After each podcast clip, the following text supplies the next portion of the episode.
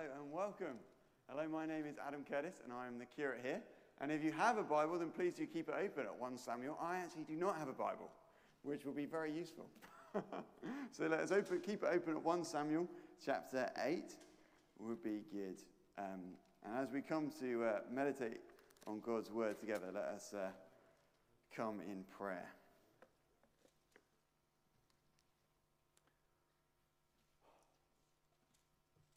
Oh, dearest God, we thank you and we praise you that you are a speaking God, that you see us uh, when we are lost, you see us in the darkness, and that you have sent your Son to find us and to bring us home, that you guide us to yourself again and again, and that as we come to your word, we do not read of uh, stories of just simply old and long ago and unimportant, but we read your living word to us today.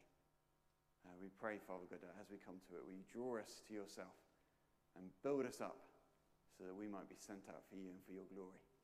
In the name of Jesus, Amen. So, 1 Samuel chapter 8. What do you pray for in a crisis? What do you pray for in a crisis? Now, the question is not, do you pray in a crisis? Because the assumption is that that happens. Um, I, uh, I, used to commute uh, from Tunbridge Wells up to London Bridge a lot when there was a surprising number of like terrorist attacks on, on London Bridge in central London. And, and it was interesting to, to witness again and again, um, tragically, again and again, that, that prayer was where our secular agnostic society turned to. It was all over London Bridge. Um, so, so when people are in a crisis, the assumption is not do they pray, they do.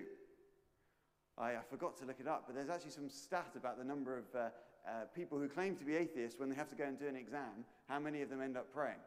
It's surprisingly high for those who claim not even to believe that there's a God there. When we hit a crisis, we pray. The question is, what do we pray when we hit a crisis? What do we pray?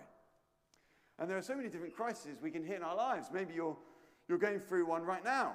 Or maybe you've just been through one, or maybe these are just some, some words for the future. But there's so many different crises we can go through.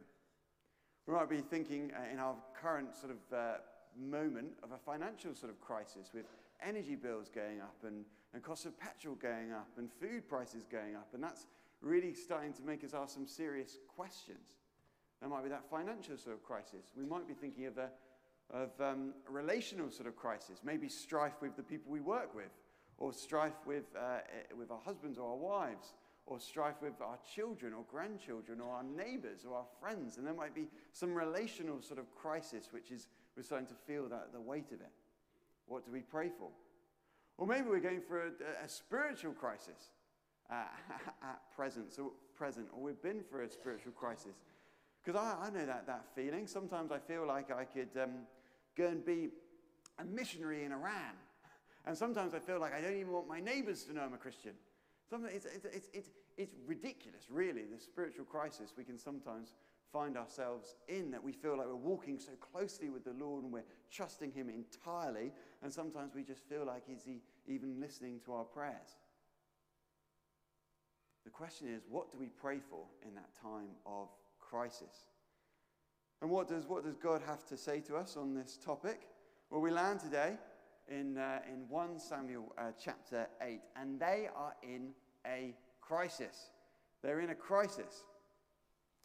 So, a bit of, a bit of an overview. We've now come to the part of Scripture where, where God has made all his, his promises to, to, to Abraham back in, in Genesis about a people and a, and a land and, and being under God's rule and blessing. And we're starting to see all those, those promises from Genesis being partially fulfilled. We have the land of Canaan and, and the people of God are, are, in the land.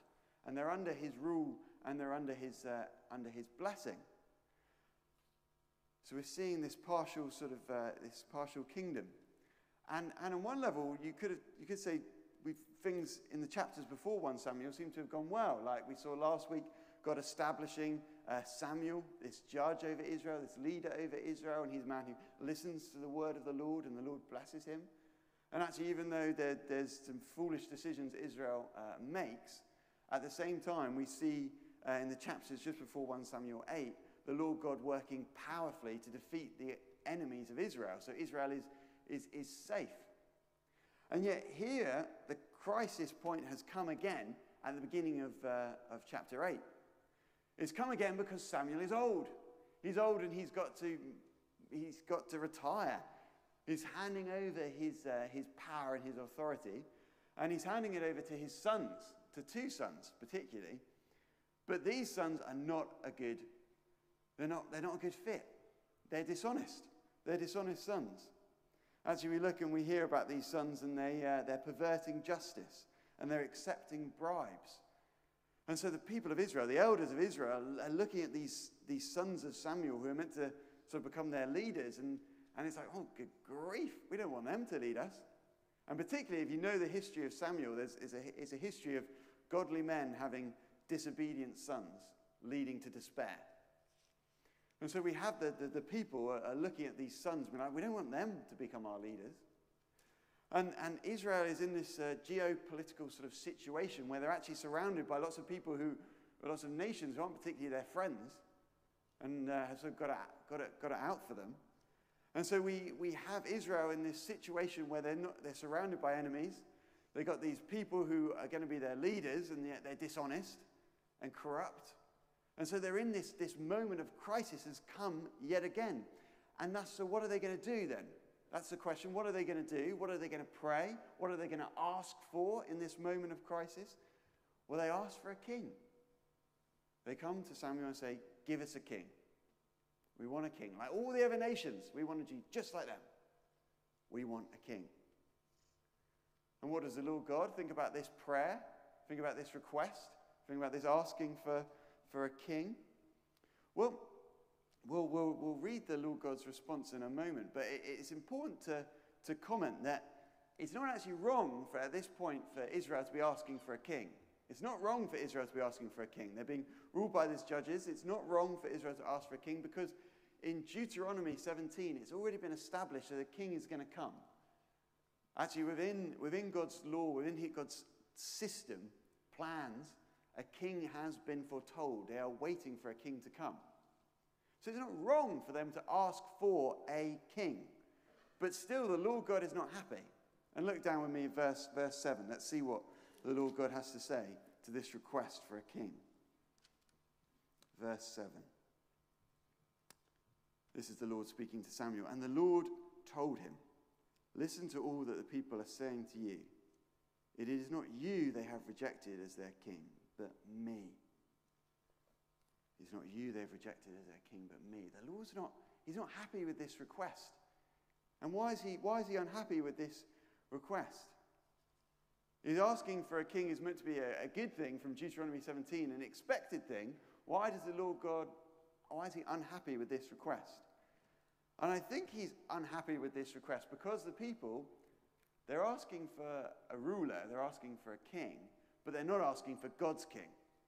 They're not asking for God's king. Instead, they want a king which will make them like all the other nations. But Israel is meant to be distinct from all the other nations.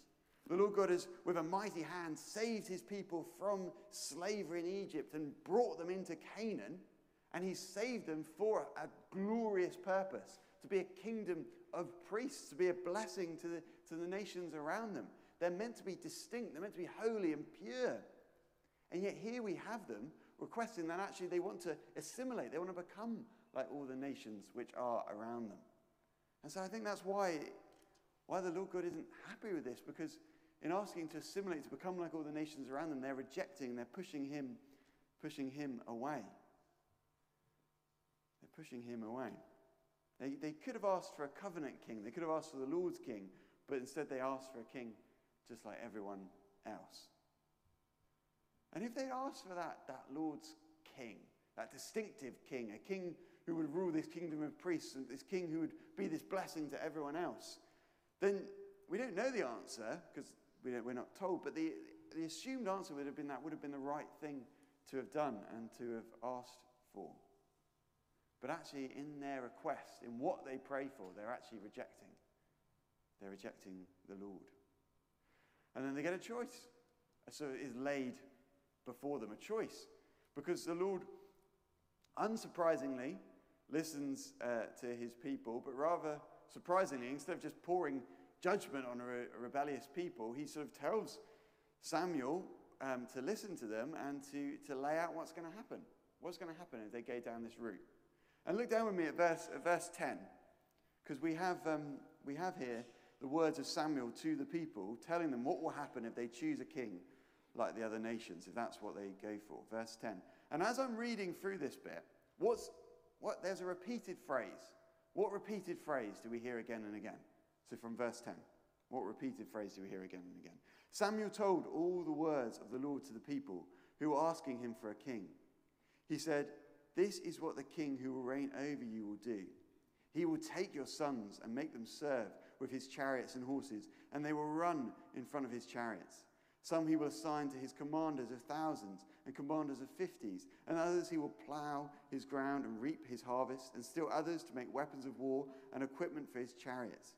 He will take your daughters to be perfumers and cooks and bakers. He will take the best of your fields and vineyards and olive groves and give them to his attendants. He will take a tenth of your grain and of your vintage and will give it to your, his officials and his attendants, your men servants and maid servants, and the best of your cattle and the donkeys. He will take for his own use. He will take a tenth of your flocks, and you yourselves will become his slaves.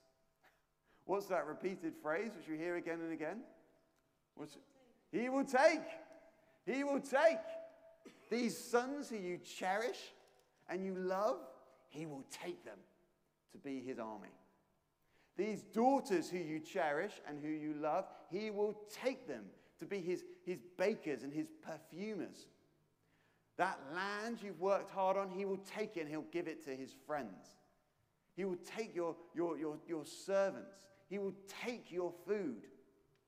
This image of the king, which the people are asking for, it is, the, it is this selfish image of a king who takes. Who takes and who takes and who takes. And God says, if you want this, He will, he will grant it to them. He will, he will give it to them if that's what they want. And so, what, what do they say? What, what, what, what's their response to this? To this king? You, you hear about this, this king is going to take, take, take, take, take. What do you do? Well, you feel the natural response is run! Get out of here as quickly as you possibly can. No! Run away. And what do they say? What do they say? Well, verse 19, are we going to hear a running away? Are we going to hear a no thank you? Verse 19. But the people refused to listen to Samuel. No, they said, we want a king over us. Then we shall be like all the other nations, with a king to lead us and to go out before us and fight our battles even after hearing this warning, even after being given a faithful picture of what this king will be like, they say, No, I just want to be like everybody else.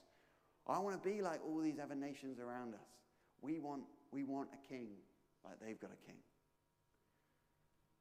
And after, after receiving this warning, and after the people saying no to it, the Lord God gives it to them. And he says, They, fine.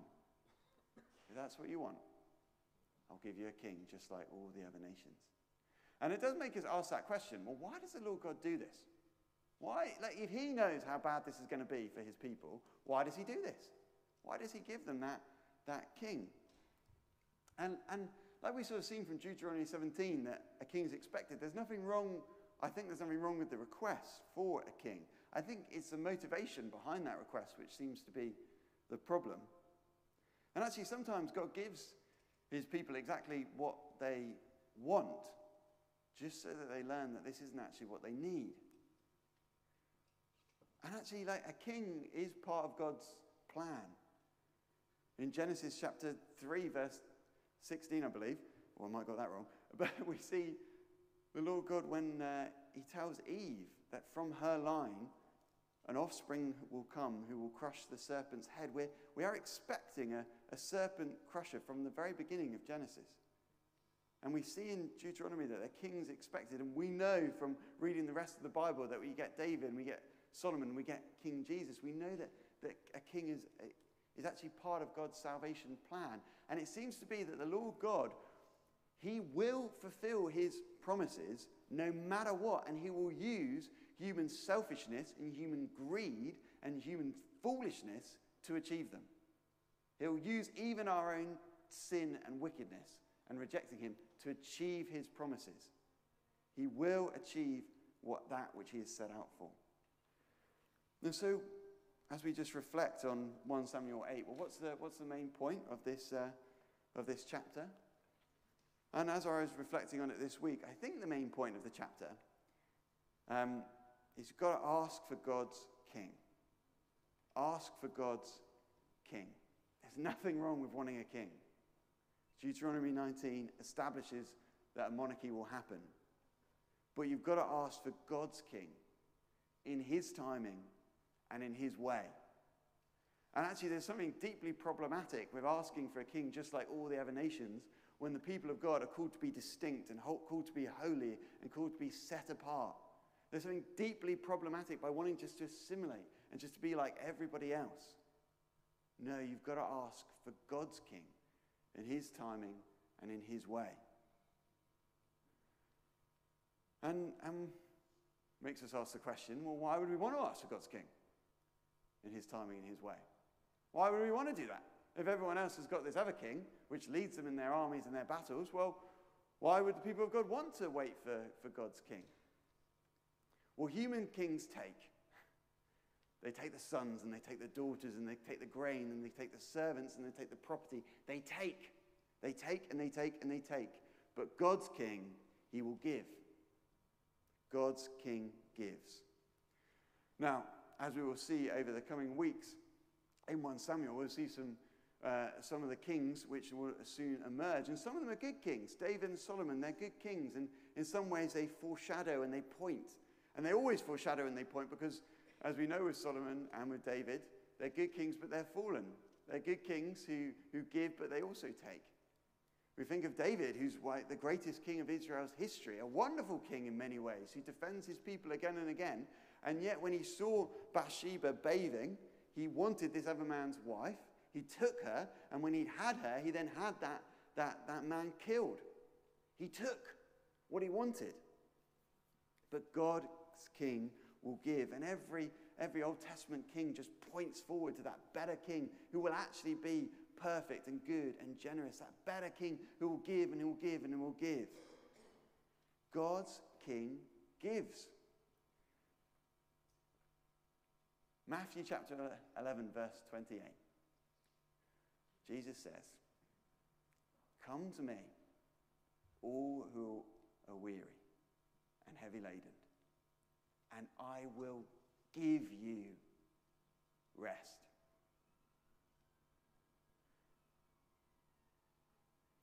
in Luke chapter 22 when Jesus establishes the, the Lord's Supper. He gives them the bread and he gives them the wine. And what is his famous words which he uses as he breaks the bread and gives it to them? This is my body, which is given for you. Well, we read in, in Mark chapter 11 words which have warmed my heart many times. Mark chapter 11, verse, uh, verse 28. I got that right? Mark chapter 10, sorry. Mark 10, verse 28.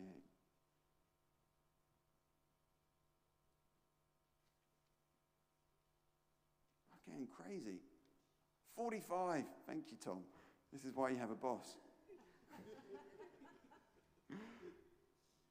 Mark 10:45, for even the Son of Man did not come to be served, but to serve, and to give his life as a ransom for many. As a ransom for many. Again and again and again. He gives. And uh, in words just before this, um, Peter is having a conversation with Jesus and uh, Peter uses words in verse 28 We have left everything to follow you. Peter is re- re- reflecting on him and his fellow disciples. We've left everything to follow you, Jesus. And what does Jesus then say to him? Verse 29. I tell you the truth, Jesus replied. No one who has left home or brothers or sisters or mothers or fathers or children or fields for me and for the gospel will fail to receive, to be given, a hundred times as much in this present age homes and brothers and sisters and mothers and children and fields, and with them persecutions, and in the age to come, eternal life. Human kings Kings like other nations, they take and they take and they take and they take and they take. Only Lord Jesus gives and he gives and he gives and he gives and he gives. He gives rest and he gives his body and he serves and he provides and he gives eternal life to all who will come to him and rest in him. Human kings take and take and take and take, but God's king. He gives. What does this mean for us today as we're sitting here, here in Sidcup, thousands of years after this story uh, occurred?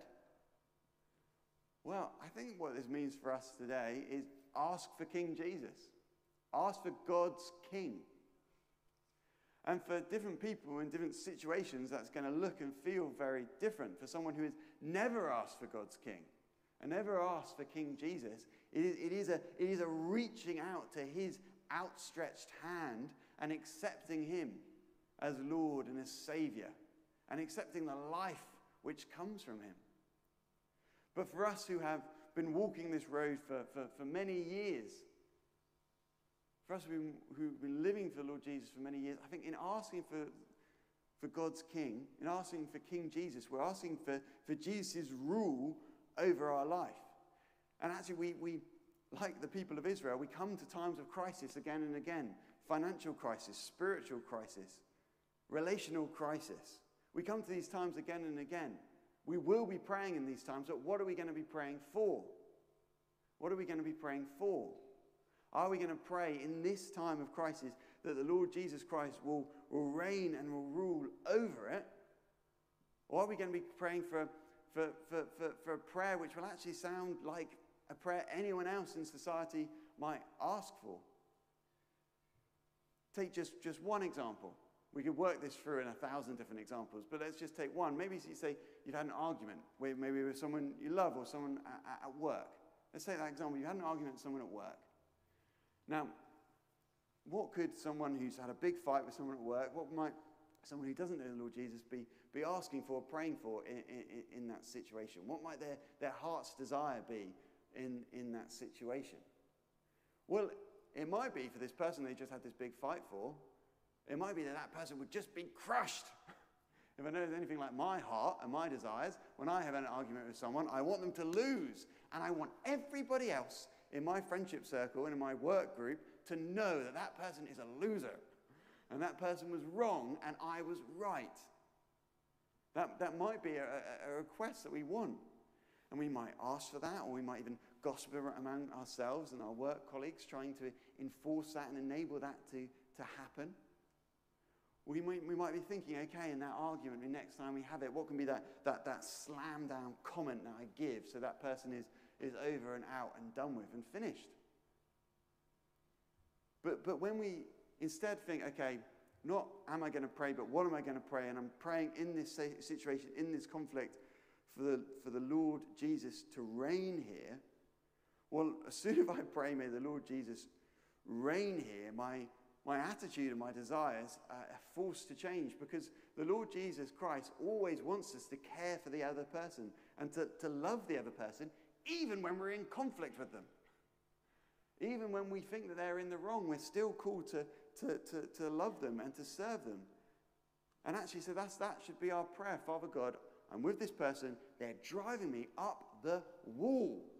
And if you think, by the way, I'm talking about a current work situation, me and Tom get on fine. Just want to clarify that. But if, you, if in that situation, you're like, this person is driving me up the wall. But the prayer then is, Father God, help me to love them, help me to serve them, help me to be Jesus Christ to them in thought and word and deed and actions. Help me to be Jesus to this, to this person. again again. Father God, may your Son reign and rule in this. And actually, the Lord God cares far less about how many arguments we win and cares far more about what sort of people we are. Are we humble people? Are we people who are dependent upon Him? Are we generous people? Are we kind people? And actually, that's what it means to step under his, his, his lordship of Jesus Christ. Let that humility reign and rule and push into every element. Now, that's just me working through one example, but for, for different areas of crisis, this is obviously going to look and feel uh, different. So maybe, maybe the next step is to think through okay, Lord Jesus, this is my area of crisis. How will you please reign and rule here? And as you reign and rule here, will you please help me to be your servant here? And, and maybe I'm going to talk with other people about what it looks like to serve the Lord Jesus in this place. Maybe we're going to ask the, the Lord, please just let your Holy Spirit fill me and lead me, lead my words, lead my thoughts, lead my actions so that I can love and so that I can, I can serve. Maybe it's about just daily, every time that, that angry thought about that person, whatever the situation is, comes up in your head, just be like, okay, Father God, forgive me for my anger and just bless this person, bless this person, bless this person. I don't know what the next step is to do, but maybe those are some options about what might be right. Because the Lord God, He's the King we want to be under. He's the King who gives and who gives and who gives. And actually, the world he's building is the best world. The kingdom Jesus is building is the best kingdom. And this is the kingdom we want to inhabit. And this is the kingdom we want to create. And this is the kingdom we want to invite everyone into. Let's just spend a moment um, just meditating on God's word, then I'll close in prayer.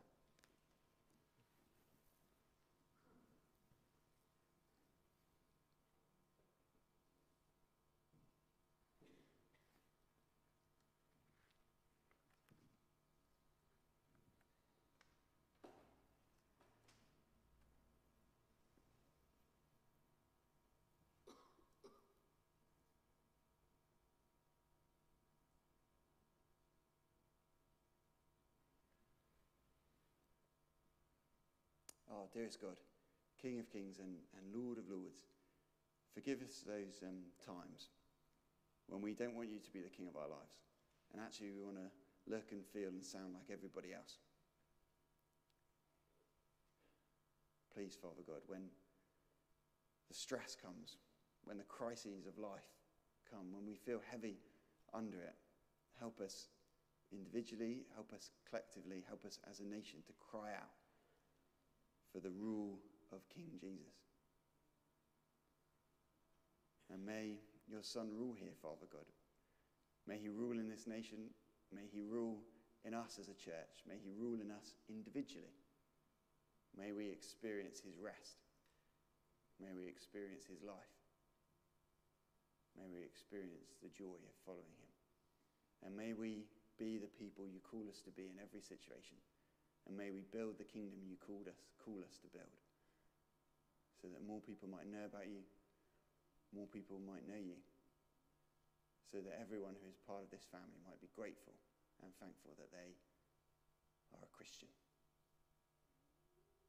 Bless us, Father God, in the name of Jesus. Amen.